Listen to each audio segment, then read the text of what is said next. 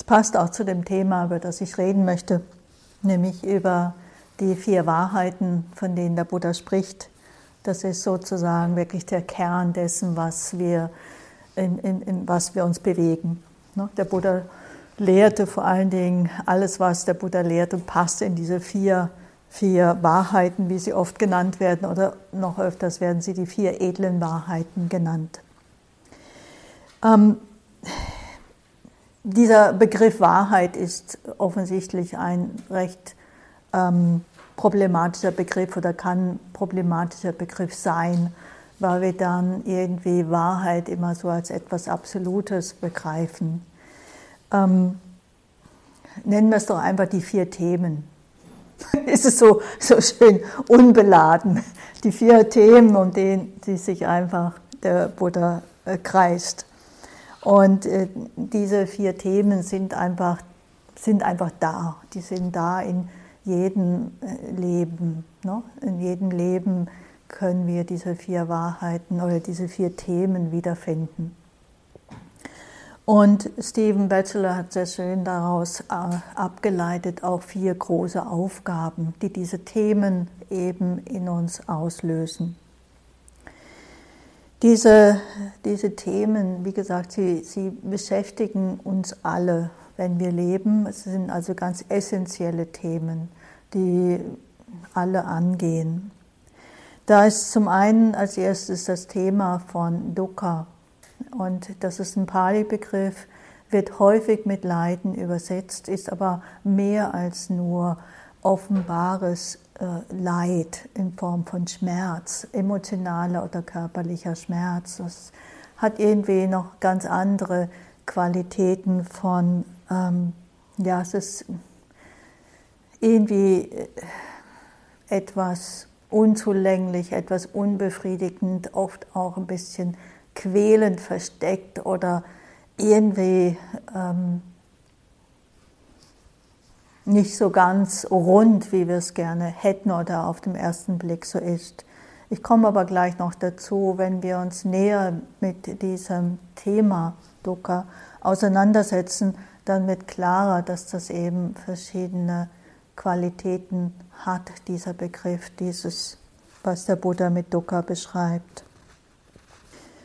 Die dann als nächstes Thema, und der Buddha arbeitet sich häufig sehr ähm, analytisch durch ähm, und sagt, für dieses Thema Dukkha gibt es eine Ursache. Es gibt eine Ursache von diesem, was wir jetzt erstmal so ganz kurz ähm, als Leid bezeichnen. Hm? Und er spricht eben auch von dem Thema der Ursache. Und dann reißt er das Thema an, dass sich diese Ursache, also dieses Dukkha, auflösen lässt und dafür gibt es auch wiederum eine Ursache, die zu diesem Auflösen von Dukkha führt, nämlich der achtfache Pfad. Stephen Batchelor hat, wie gesagt, diese vier Aufgaben daraus gestrickt, ähm, sodass es klar ist, dass wir es nicht einfach so als vier Wahrheiten schlucken sollen, sondern dass es damit was zu tun gibt. Und äh, im ersten großen Thema des, von Dukkha geht es darum, das zu verstehen, also sich dem hinzuwenden, äh, zuzuwenden und tief einzudringen in diese Wahrheit, in diese, diese Tatsache, in diese Gegebenheit, statt ihr, was wir meistens tun, davon zu rennen. Er nennt es auch äh, Umarmen davon. Das heißt nicht, dass wir das ähm, anfangen sollen zu lieben.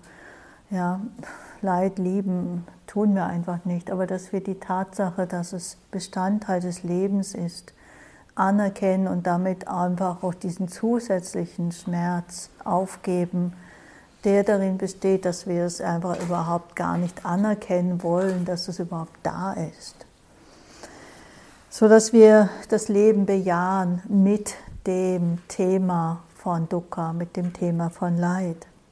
Und das ähm, führt dazu, dass wir sozusagen die Ursache ähm, von Dukkha, ähm, die wiederum, wenn wir verstehen, was die Ursachen sind, dann können wir sie loslassen. Loslassen ist aber auch ein interessantes Phänomen, weil es ist nicht so sehr dieses Loslassen gemeint, das wir gerne machen, sondern das ist ein Loslassen gemeint, das über Verstehen entsteht.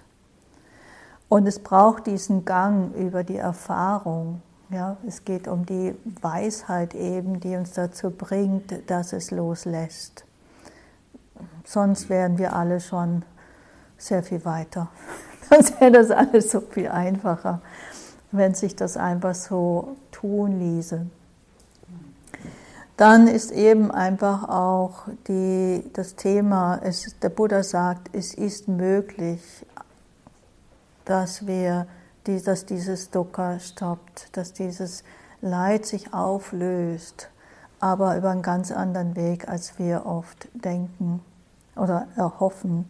Und das nennt Stephen ein Stoppen, ein Innehalten, ein Aufhören. Aber wie gesagt, es ist interessant, was dann aufhört. Der Weg dahin, der achtfache Pfad, ist den, den wir kultivieren. Also da ist ein Handeln, ein Entwickeln gefragt. Das ist das auch, was wir tun. Also es ist durchaus ein, ein Weg, wo wir ähm, agieren, aber in einer ganz speziellen Form. Dazu gehört, dass wir das Thema Dukkha und das Entstehen von Dukkha tief durchdringen. Als erstes gilt natürlich zu verstehen, was meint der Buddha, wenn er von Dukkha spricht. Und er gibt da immer wieder auch eine Definition, ja, hier in einer der Lehrreden. Und was, Freunde, ist die edle Wahrheit von Dukkha? Also hier ist wieder dieser Begriff edle Wahrheit ne, benutzt. Das ist das Gängige. Und hier fängt er erstmal an und sagt, ich gehe in einer anderen Reihenfolge vor, die, die es kennen. Er sagt zum einen, Kummer, Klagen, Schmerz, Trauer und Verzweiflung sind Dukkha. Nicht bekommen, was man sich wünscht, ist Dukkha. Ja, und was, Freunde, ist, ist Kummer? Der Kummer, die Besorgnis, Kümmernis, innere Sorge, der innere Gram von einem, dem irgendein Unglück widerfahren ist, oder der unter dem Einfluss von irgendwelchen schmerzhaften Zuständen steht. Dies wird Kummer genannt. Und was, Freunde, ist Klagen? Das Jammern und Klagen, Gejammer und Geklage, das Lamentieren und Wehklagen von einem, dem irgendein Unglück widerfahren ist, oder der unter dem Einfluss von irgendwelchen schmerzhaften Zuständen steht. Dies wird Klagen genannt. Und was, Freunde, ist Schmerz? Körperlicher Schmerz, körperliches Unbehagen, schmerzhaftes, unbehagliches, gefühltes, geboren aus körperlichem Kontakt. Dies wird Schmerz genannt. Und was, Freunde, ist Trauer? Geistiger Schmerz, geistiges Unbehagen, schmerzhaftes, unbehagliches, gefühltes, geboren aus geistigem Kontakt. Dies wird Trauer genannt. Und was, Freunde, ist Verzweiflung? Der Verdruss und die Verzweiflung, die Trübsal und Hoffnungslosigkeit von einem, dem irgendein Unglück widerfahren ist oder der unter dem Einfluss von irgendwelchen schmerzhaften Zuständen steht.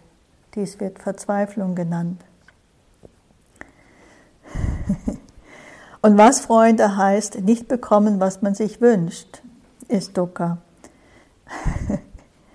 Den Wesen, die der Geburt unterworfen sind, kommt der Wunsch in den Sinn, ach wären wir doch nicht der Geburt unterworfen. Es soll keine Geburt über uns kommen. Ihr könnt auch sagen, dies oder jenes soll mir nicht geschehen, ne? ganz egal.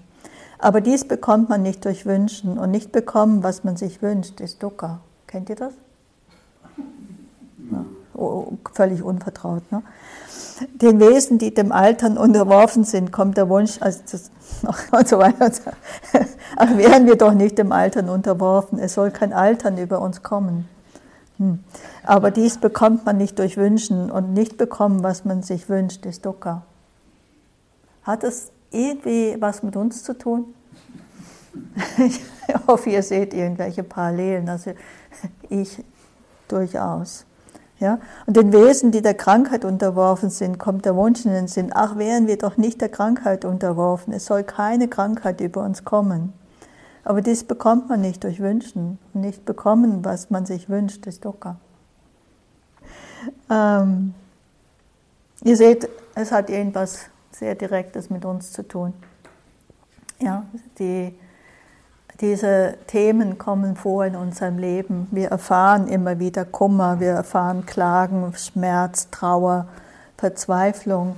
Und wir bekommen immer wieder nicht das, was wir gerne hätten. Oder wir sind mit dem ähm, zusammen, was wir nicht gerne hätten.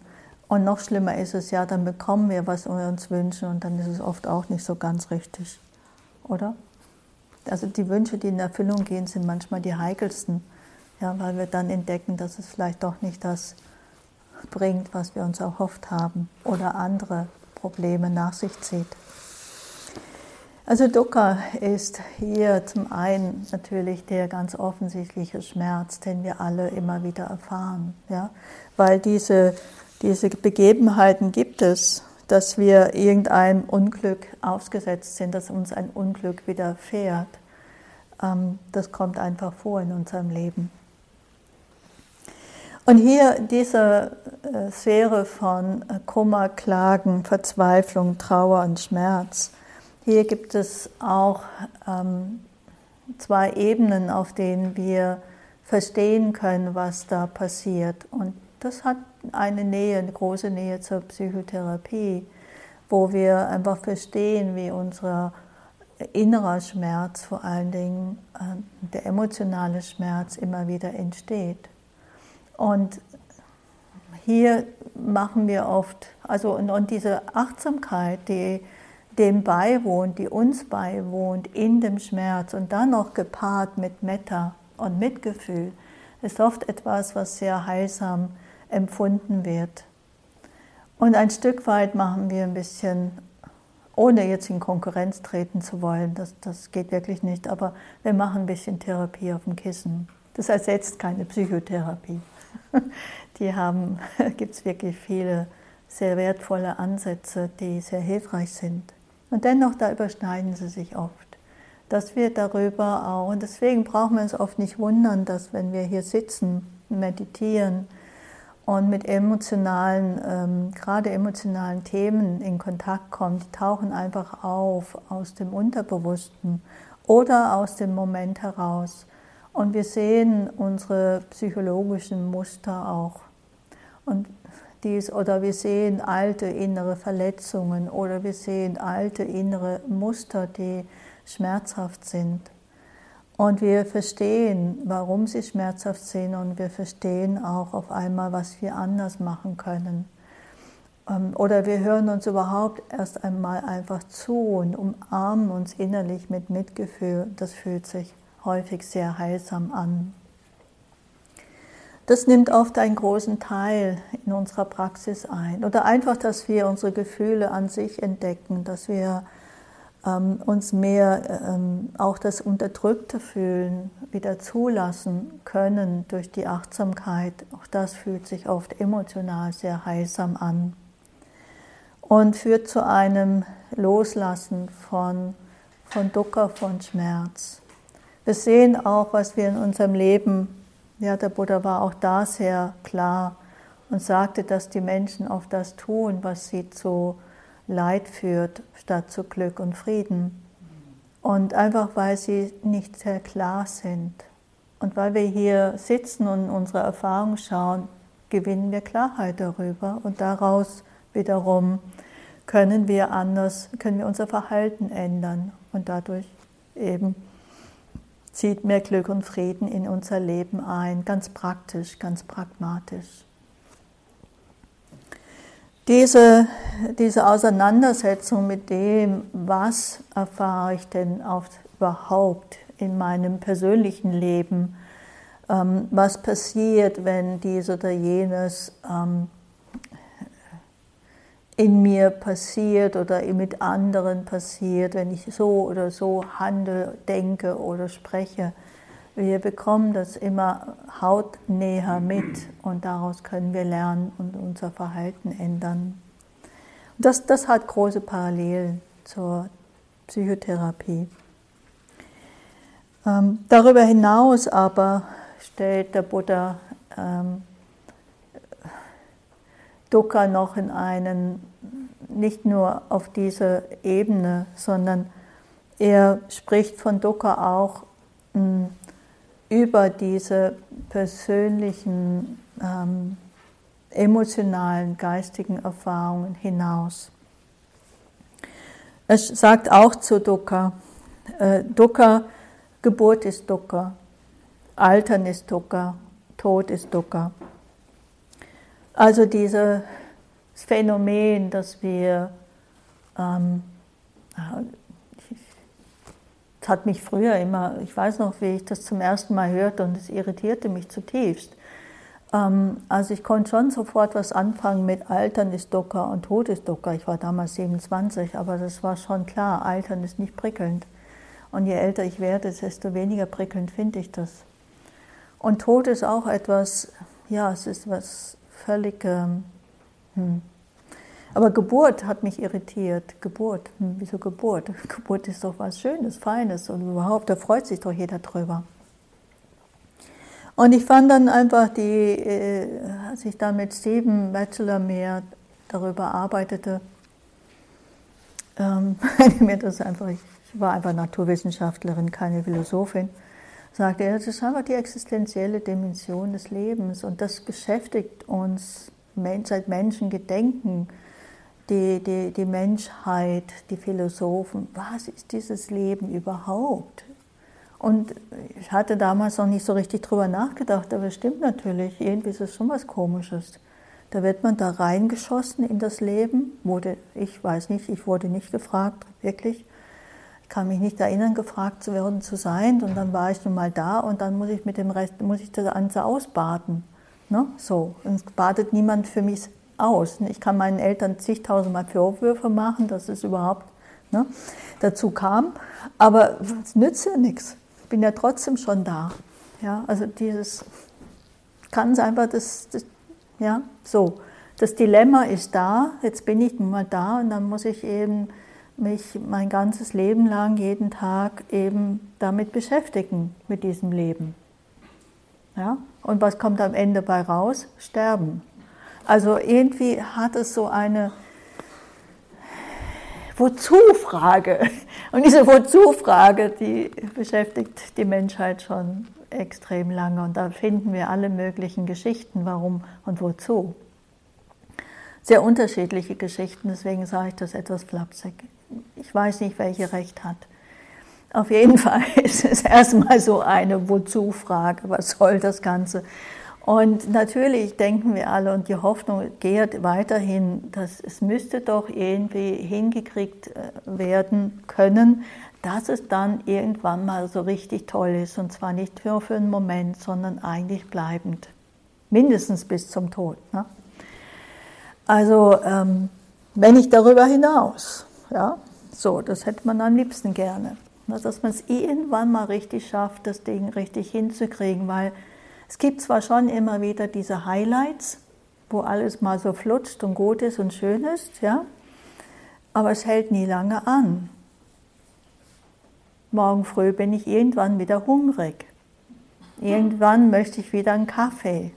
Irgendwann muss ich mich wieder duschen. Ne? Sonst protestiert ihr irgendwann. Irgendwann muss ich wieder auf die Toilette. Das finde ich nicht immer das berauschendste Erlebnis. Und, und, und, und, und bin ihr auch. Ne? Das ist der eins vielleicht der kleine Trost. Ich bin nicht allein in diesem Schlamassel, dass ich mich immer wieder darum bemühen muss, dass das einfach irgendwie erträglich wird.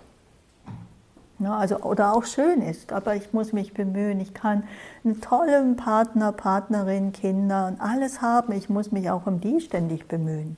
Ja, wenn ich mich gar nicht mehr um die bemühe, suchen die sich jemand anders. Ne? ganz klar. Dann sagen sie, du liebst mich doch nicht mehr, ne? weil man keine Aufmerksamkeiten mehr schenkt, keine Blümchen mitbringt, keine Osterhasen und nichts. Ne? Ostern, wir hatten das Thema. Und schon entsteht da Unzufriedenheit ja, und diese Unzufriedenheit will wieder angegangen werden. Also es ist ein fortwährendes Bemühen hier drin. Und dann, was kommt dabei raus? Ja, es ist dann vergeht es, löst es sich auf und auf dem Weg dahin ist es auch noch mühselig meistens. Ne? Das Altern ist nicht so ganz mühelos für die allermeisten und oft schleicht sich dann auch ein bisschen Krankwerden damit hinein und das ist alles nicht so ganz richtig prickelnd. Mittendrin, so immer mal wieder, ist der Eindruck sehr viel stärker, dass das alles sehr prickelnd ist. Ne? Und irgendwie, das ist so wahnsinnig spannend. In uns steckt irgendwo, aber es müsste doch eigentlich anders gehen. Es müsste doch, es ist doch eigentlich nur ich krieg's nicht hin, ne? So. Alle anderen kriegen es hin, für die ist das alles prickelnd und dann guckt man sich irgendwelche Werbebroschüre an oder schaut sich irgendwelche Filmchen an oder andere und es sieht so aus, als wenn die haben es hingekriegt. Echt. Denen geht's gut und das manchmal inzwischen auch diejenigen, die auf so einer Hochglanzbroschüre sitzen im Lotussitz und geschlossene Augen haben, die Hände zusammen ja, in so einer seltsamen Stellung und man weiß schon, die meditieren, das ist das Bild, und die haben es geschafft. Dann kommen wir auf Meditationsretreat. Den Rest möchte ich schon gar nicht weiter sagen. ja, also, aber vielleicht ist das einfach diese Illusion, die immer wieder entsteht, damit wir nicht ganz aufgeben. Es würde auch nichts bringen, wenn wir aufgeben. Es wäre trotzdem da. Das ist das Problem. Deswegen heißt es Wahrheit wahrscheinlich, weil es einfach unentrinnbar ist. Ganz egal, was wir machen, wir können dem nicht davonlaufen. Es ist so essentiell. Begleitet es uns, dieses Dukkha. Das, was der Buddha eben Dukkha nennt. Und diese, dieses Dukkha hat also da eine ganz andere Dimension. Es ist nicht nur dieser Schmerz, sondern es ist dieses, ja, irgendwie diese Illusion, es müsste doch irgendwie perfekt und toll und irgendwie bleibend hinzukriegen sein, dass das einfach nicht möglich ist. Es hat so was Unzufriedenstellendes, so was grundsätzlich Unerfüllbares in sich. Also dieses Glück, diese Art von Glücksversprechen, das irgendwo in unserem Kopf drinsteckt, das ist unerfüllbar und das ist Dukkha. Also es braucht einen anderen Begriff hier, als wir haben. Ich würde es nicht als Leid bezeichnen. Ähm, Ruth Dennison hat, ähm, mit Fragen habe ich es ein bisschen schwierig, dann komme ich völlig aus dem Zeitkonzept. Friedrich, jetzt bist du anders gewöhnt mit Steven, ich weiß. Ähm, die äh,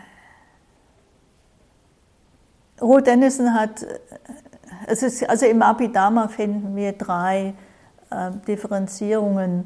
Ähm, der Abhidharma ist so die buddhistische Psychologie, aber die ist anders, unsere, äh, anders als unsere westliche Psychologie. Die zerpflückt und kategorisiert ständig und ist einfach sehr analytisch.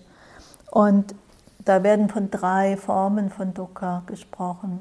Einmal das offensichtliche Dukkha, einfach der Schmerz, ganz klar körperlich oder seelisch.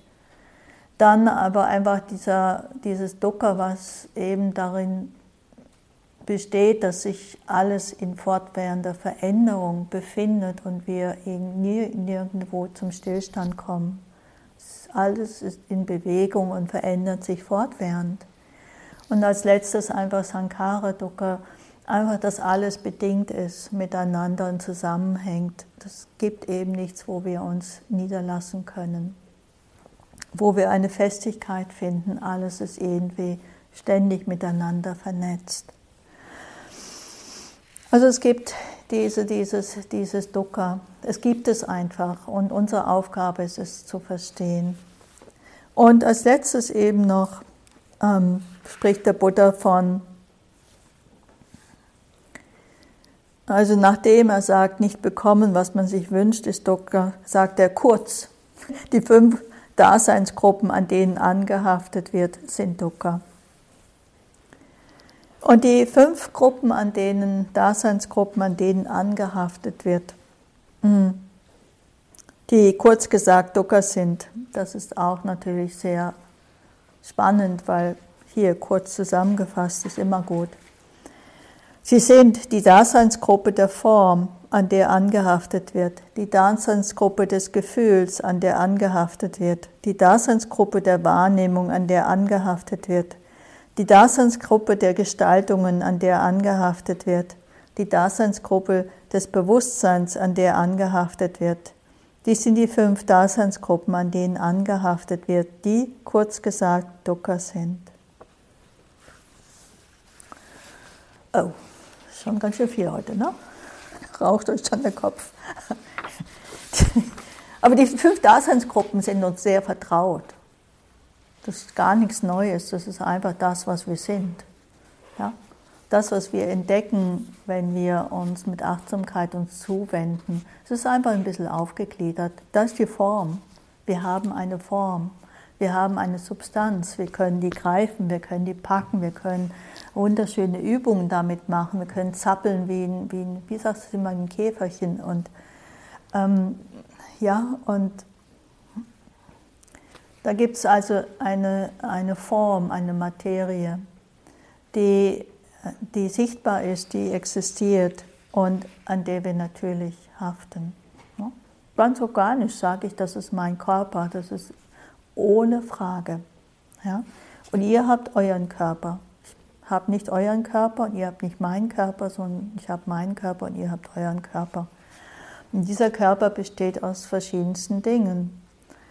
Und da sind wir Menschen uns zumindest sehr ähnlich, weil wir haben ja eine DNA, die da kohärent ist und dann haben wir aber auch Unterschiede, deswegen sehen wir alle anders aus. Ja? Aber dennoch, wir haben alle ein Herz, in der Regel ähm, eine Lunge, in der Regel äh, eine Leber, in der Regel zwei Nieren und ein Magen, ein Darm und manches davon kann mal fehlen, aber vieles davon nicht. Und meistens haben wir einfach zwei Beine und zwei Arme und, und fünf Finger auf der einen, auf der anderen Seite und so weiter und so fort. Und wir haben vor allen Dingen bestimmte ähm, Sinnesorgane. Wir haben, die meisten von uns haben Ohren, Augen, Nase, Zunge, Geschmack, Tastsinn und, habe ich einen vergessen? Nee. Also diese fünf und im Buddhismus spricht man noch von einem sechsten Sinn, das der Geist sind. Aber der Geist erstmal an der Seite. Erstmal diese fünf Körpersinne. Die verbinden uns mit der Welt. Und sehr spannend ist, wenn wir da genauer einsteigen und lesen, was der Buddha dazu sagt, ist, dass er nicht unterscheidet zwischen der, ähm, der Materie also hier, er sagt Form. Und dazu gehört nicht nur das Auge, sondern auch das Gesehene. Es gehört nicht nur das Ohr, sondern auch das Gehörte. Nicht nur der Geschmack, sondern auch das Geschmeckte. Nicht nur die Nase, sondern auch das Gerochene. Nicht nur der Körper, sondern auch das Ertastete. Und das ist witzig. Das würden wir erstmal nicht so, würden wir nicht so machen. Ne? Wir würden sagen, der hört hier auf. Ne? Mein Auge und das, was ich sehe, das sind zwei getrennte Sachen. Genauso mit dem Hören. Das, was ich höre, ist getrennt von, von meinem Ohr. Das wissen wir doch. Ne? Wenn ich die Glocke läute, dann wisst ihr automatisch, die Glocke ist hier. Ne? Die Glocke ist nicht in eurem Kopf. Aber wenn wir uns ganz auf die Erfahrung einlassen, wo ist dann der Klang? Er muss ja irgendwie in uns reinkommen, sonst könnten wir nicht hören und würden wir nicht hören. Ab welchem Punkt?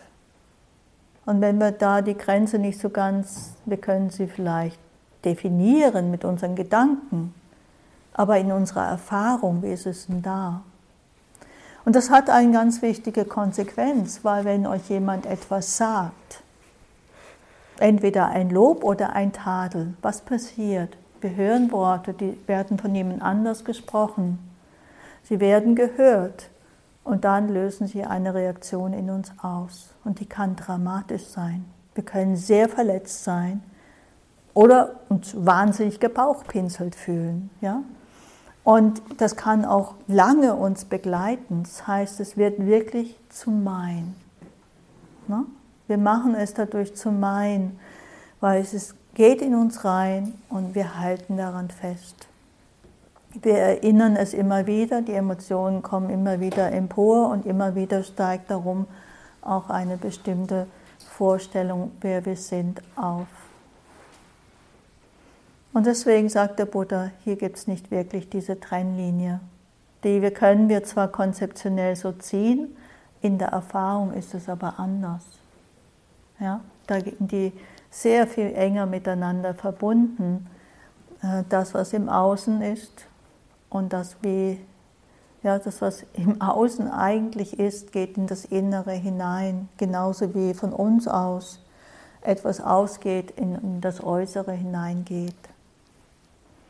Und das ist einfach sehr, sehr spannend, dem auf der Erfahrungsebene nachzugehen, zu sehen, dass wir tatsächlich da auf der Erfahrungsebene die Trennung sich ein, auflöst. Ist immer noch gut, wenn wir das trotzdem kognitiv wissen, ne, wo innen und außen ist. Ne, so, dass wir einfach wissen, wo hört unser Körper auf, wo beginnt der Körper des anderen. Das ist ganz hilfreich im täglichen Leben. Und dennoch auf der Erfahrungsebene sieht es anders aus und zwar können wir uns noch nicht mal dagegen wehren. Ne? Wir können das gar nicht. Wir sehen etwas und es ist schon bereits in uns drin. Wir können uns dem, wir können kognitiv sagen, ja, das ist da draußen, aber es macht was mit uns. Das heißt, es ist schon hineingegangen in uns. Auf der Erfahrungsebene können wir das nachvollziehen. Und der Buddha ist auf der Erfahrungsebene unterwegs. Vor allen Dingen. Ja, das, ist, das ist wichtig zu verstehen. Seinen ganzen Lehrreden ist er auf der Erfahrungsebene unterwegs und nicht so sehr auf der intellektuellen Abstraktionsebene. Das hat ihn nicht interessiert. Also diese Form als erstes und diese Form ist wirklich das Bindeglied, das ist, das ist ja, es ist so wichtig, dass wir uns mit der Form und diesem Zusammenhang auseinandersetzen, weil ohne diese Form und diese Verbindung über diese Sinnesorgane mit dem Draußen ähm, kann vieles weitere kognitive nicht entstehen. Also hier hat es oft seinen Ursprung. Und an dieser Form haften wir an, und zwar mehr noch, als wir das ähm, oft sehen oder sehen können. Ähm, klar, wir, wir schauen in den Spiegel und sagen, ja, das, was ich da sehe, das bin ich. Ja, so. Aber ähm, das ist so elementar drin in unserem Organismus. Ich hatte vor, vor drei, vier Jahren hatte ich diese Erfahrung, wo ich ein, eine Komplikation nach einer OP hatte. Und mein, es, es fiel einfach raus, der linke Arm aus meinem Körperschema. Mein, mein Körper hat das gemacht, ich, ich wollte das gar nicht. Ne? Ich wollte nicht, dass mein, Körper, mein linker Arm nicht mehr zu mir gehört. Also gehörte nicht mehr zu mir. Das hat sich physiologisch völlig verändert. Andere Temperatur, anderes äh, Haarwachstum, Hautveränderung, andere Farbe. Der hat jegliche Impulse dahin eingestellt. Es war wirklich ein bisschen freakig. Es war auch sehr, sehr, sehr, sehr aufwendig, das wieder in Gang zu kriegen. Ja, das ließ sich auch nicht einfach so beschließen. Es war auf so einer tiefen Ebene aussortiert. Ja? Völlig seltsam. Völlig seltsam. Also hier ist ein Anhaften an Form, das geht so tief in uns hinein, dass ja, und das ist dann reflexartig. Jemand greift diesen Körper an, wir sagen, das ist mein Körper. Wir fühlen uns sehr in diesem Körper verbunden, selbst wenn wir ihn nicht mögen. Ja, wir meinen, wir lehnen den Körper ab, aber dadurch, dass wir nur das meinen, dass wir den ablehnen, sind wir trotzdem innigst mit ihm verbunden. Das ist so leicht, werden wir den nicht los. Ja? Und wir wollen wirklich das verstehen, wie tief, wie tief das verankert ist. Diese Anhaften, wie er das hier nennt. an denen angehaftet wird. Dann als nächstes ist da die ähm, Daseinsgruppe von Gefühl. Hier ist aber nicht das Gefühl gemeint, was wir mit normalerweise meinen, mein Gefühl von Freude und Trauer und so, sondern dieses angenehm oder unangenehm. Dieses Empfinden davon, das ist so zentral für ihn. Und wenn es so zentral ist, schauen wir in unserer Erfahrung, dass wir das sehen können. Und hier auch wieder, das ist ein essentieller Teil von jedem Menschen. Jeder Mensch hat dieses angenehm oder entfaltet dieses angenehm, unangenehm. Und darauf reagieren wir. Ja? Weil eben auch dieses Anhaften da ist. Ganz klar, weil es angehaftet wird, erzwingt es eine Reaktion darauf. Unangenehm vor allen Dingen. Irgendwie weg wollen davon. Da gibt es drei Möglichkeiten. Es gibt die Möglichkeit, wegzurennen. Es gibt die Möglichkeit, es zu bekämpfen. Oder es gibt die Möglichkeit, sich totzustellen. Also irgendwie versuchen, es nicht zu spüren, wegzubeamen abzukapseln, ähm, abzutrennen. Oder es gibt die Möglichkeit der Aggression, ja? oder es gibt die Möglichkeit der Flucht, der Angst. Also auch diese Mechanismen, es geht ja, wie gesagt, um Verstehen als erstes. Wir wollen sie sehen. Auf der anderen Seite ist es angenehm. Angenehm, danach greifen wir. Es ist so banal. Ja? Und uns kann man auch suggerieren, etwas wäre angenehm. Na, jetzt passt gut auf. Ja? Uns wird einfach suggeriert, es wird angenehm und schon laufen wir der Sache hinterher, obwohl sie unangenehm ist. Wir gucken gar nicht mehr richtig hin. Ja? Man braucht es uns nur genügend zu suggerieren. Jedes Mal, wenn in uns irgendwie ein Plan aufsteht und wir uns wiederfinden beim Planen schöner Ereignisse, das ist eine beliebte Aktivität in der Meditation. Ne?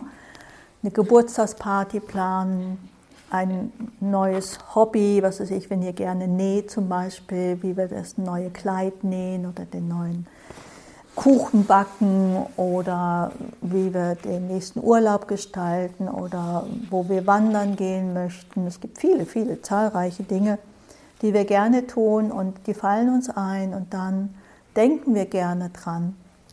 Und dieses dran denken ist angenehm und deswegen machen wir es auch gern, ne? bleiben wir auch dabei. Was wir nicht spüren, ist in dem Moment, dass wir nicht ganz happy sind, weil wir es nicht haben. Wir sitzen ja hier und wir können nicht nähen, wir können nicht backen, wir können keine Freunde einladen. Wir sitzen eigentlich so ein bisschen in, dann will ich aber gerne das tun. So spannend. Sondern allein nur der Gedanke an etwas, wenn der angenehm ist, dann laufen wir der Sache hinterher.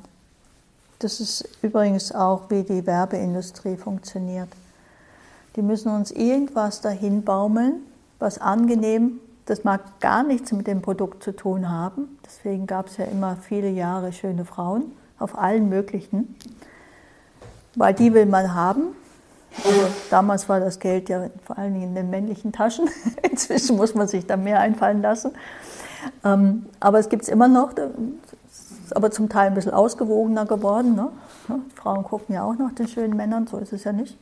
Ne? So. Und, oder irgendwie etwas anderes, was uns anzieht. Und dann, ja, Meditationszentren.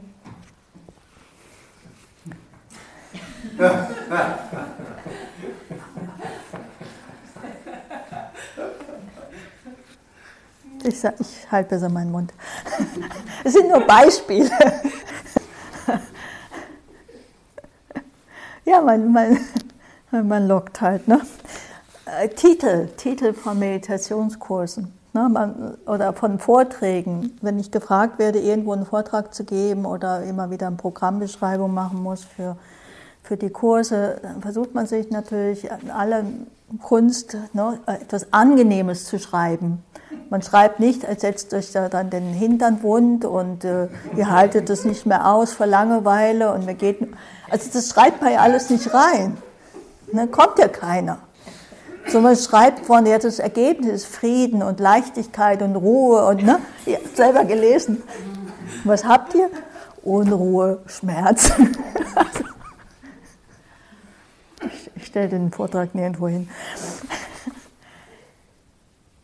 Wenn wir hier sind, verstehen wir ja warum wir das tun, hoffentlich. Aber es ist halt, ist halt wirklich so, wir, wir folgen dem Angenehmen. Und manchmal sind die Versprechungen halt leider nicht so ganz, gehen nicht so ganz in Erfüllung. Also wenn sie bleiben, nicht in Erfüllung gehen, bitte sucht euch ein anderes Hobby, ja, als meditieren.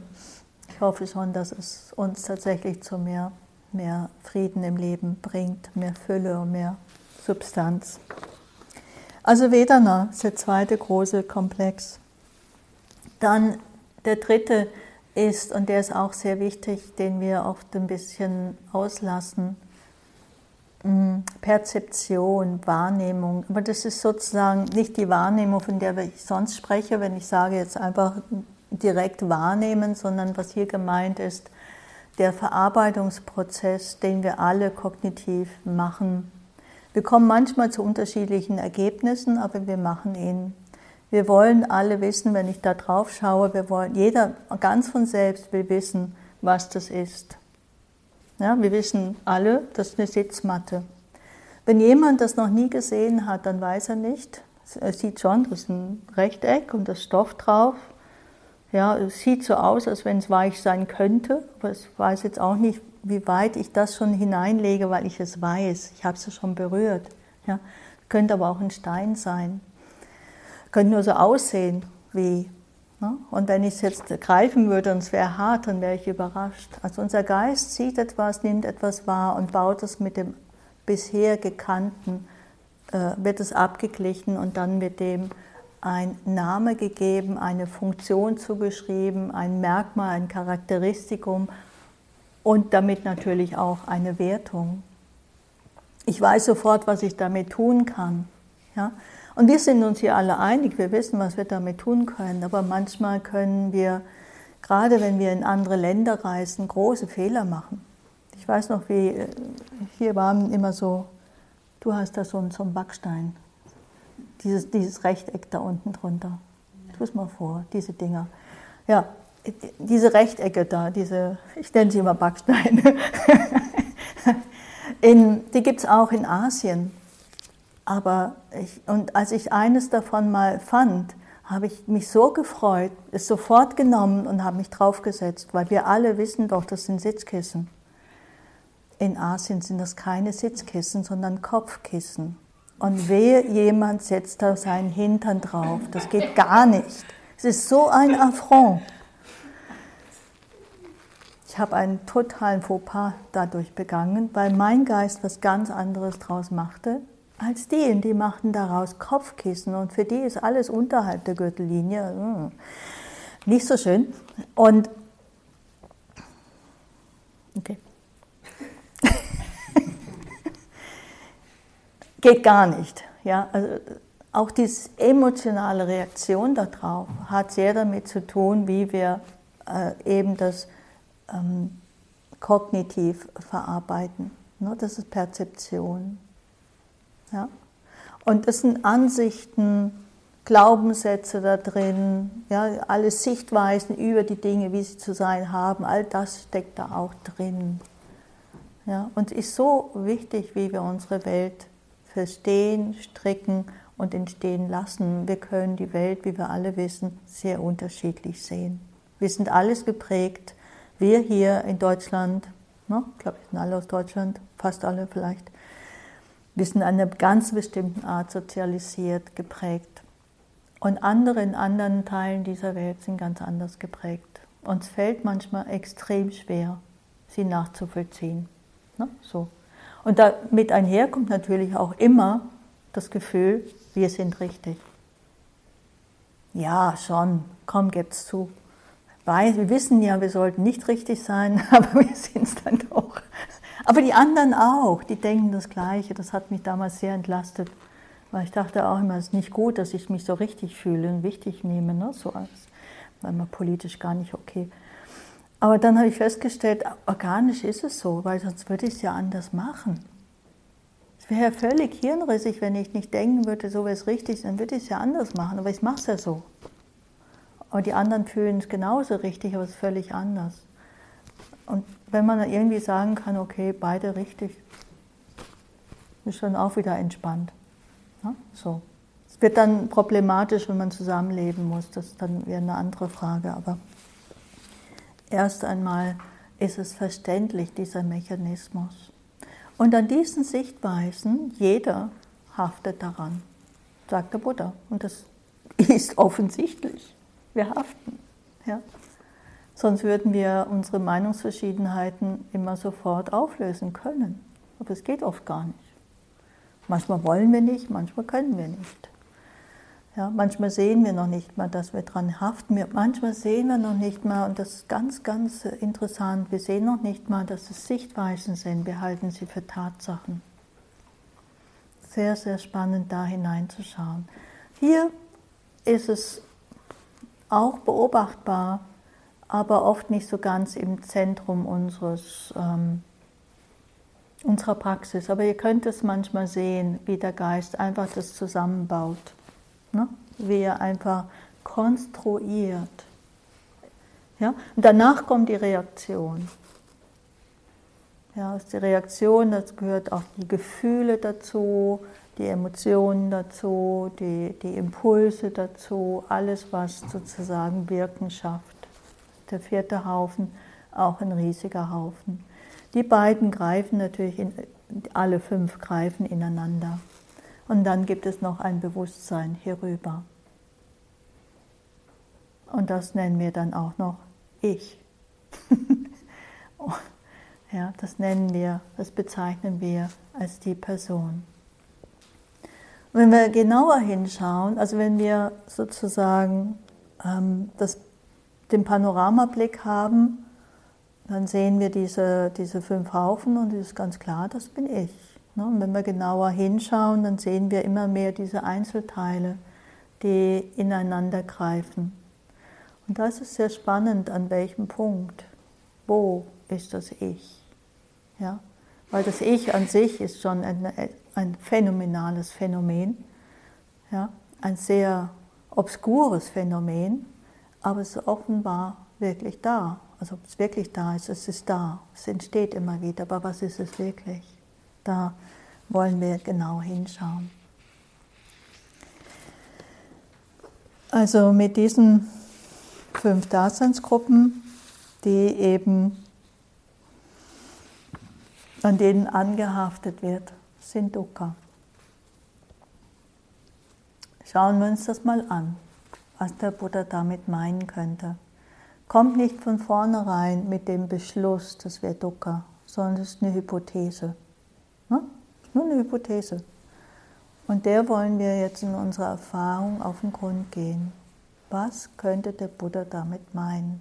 Erstmal die fünf Daseinsgruppen sehen und dann, wieso sagt er, A, dass daran angehaftet wird, wo ist das Anhaften und B, dass das Dukkha sei das obskure Dukkha. Lass uns momentlich sitzen. Thank you for listening. To learn how you can support the teachers and Dharma Seed, please visit dharmaseed.org slash donate.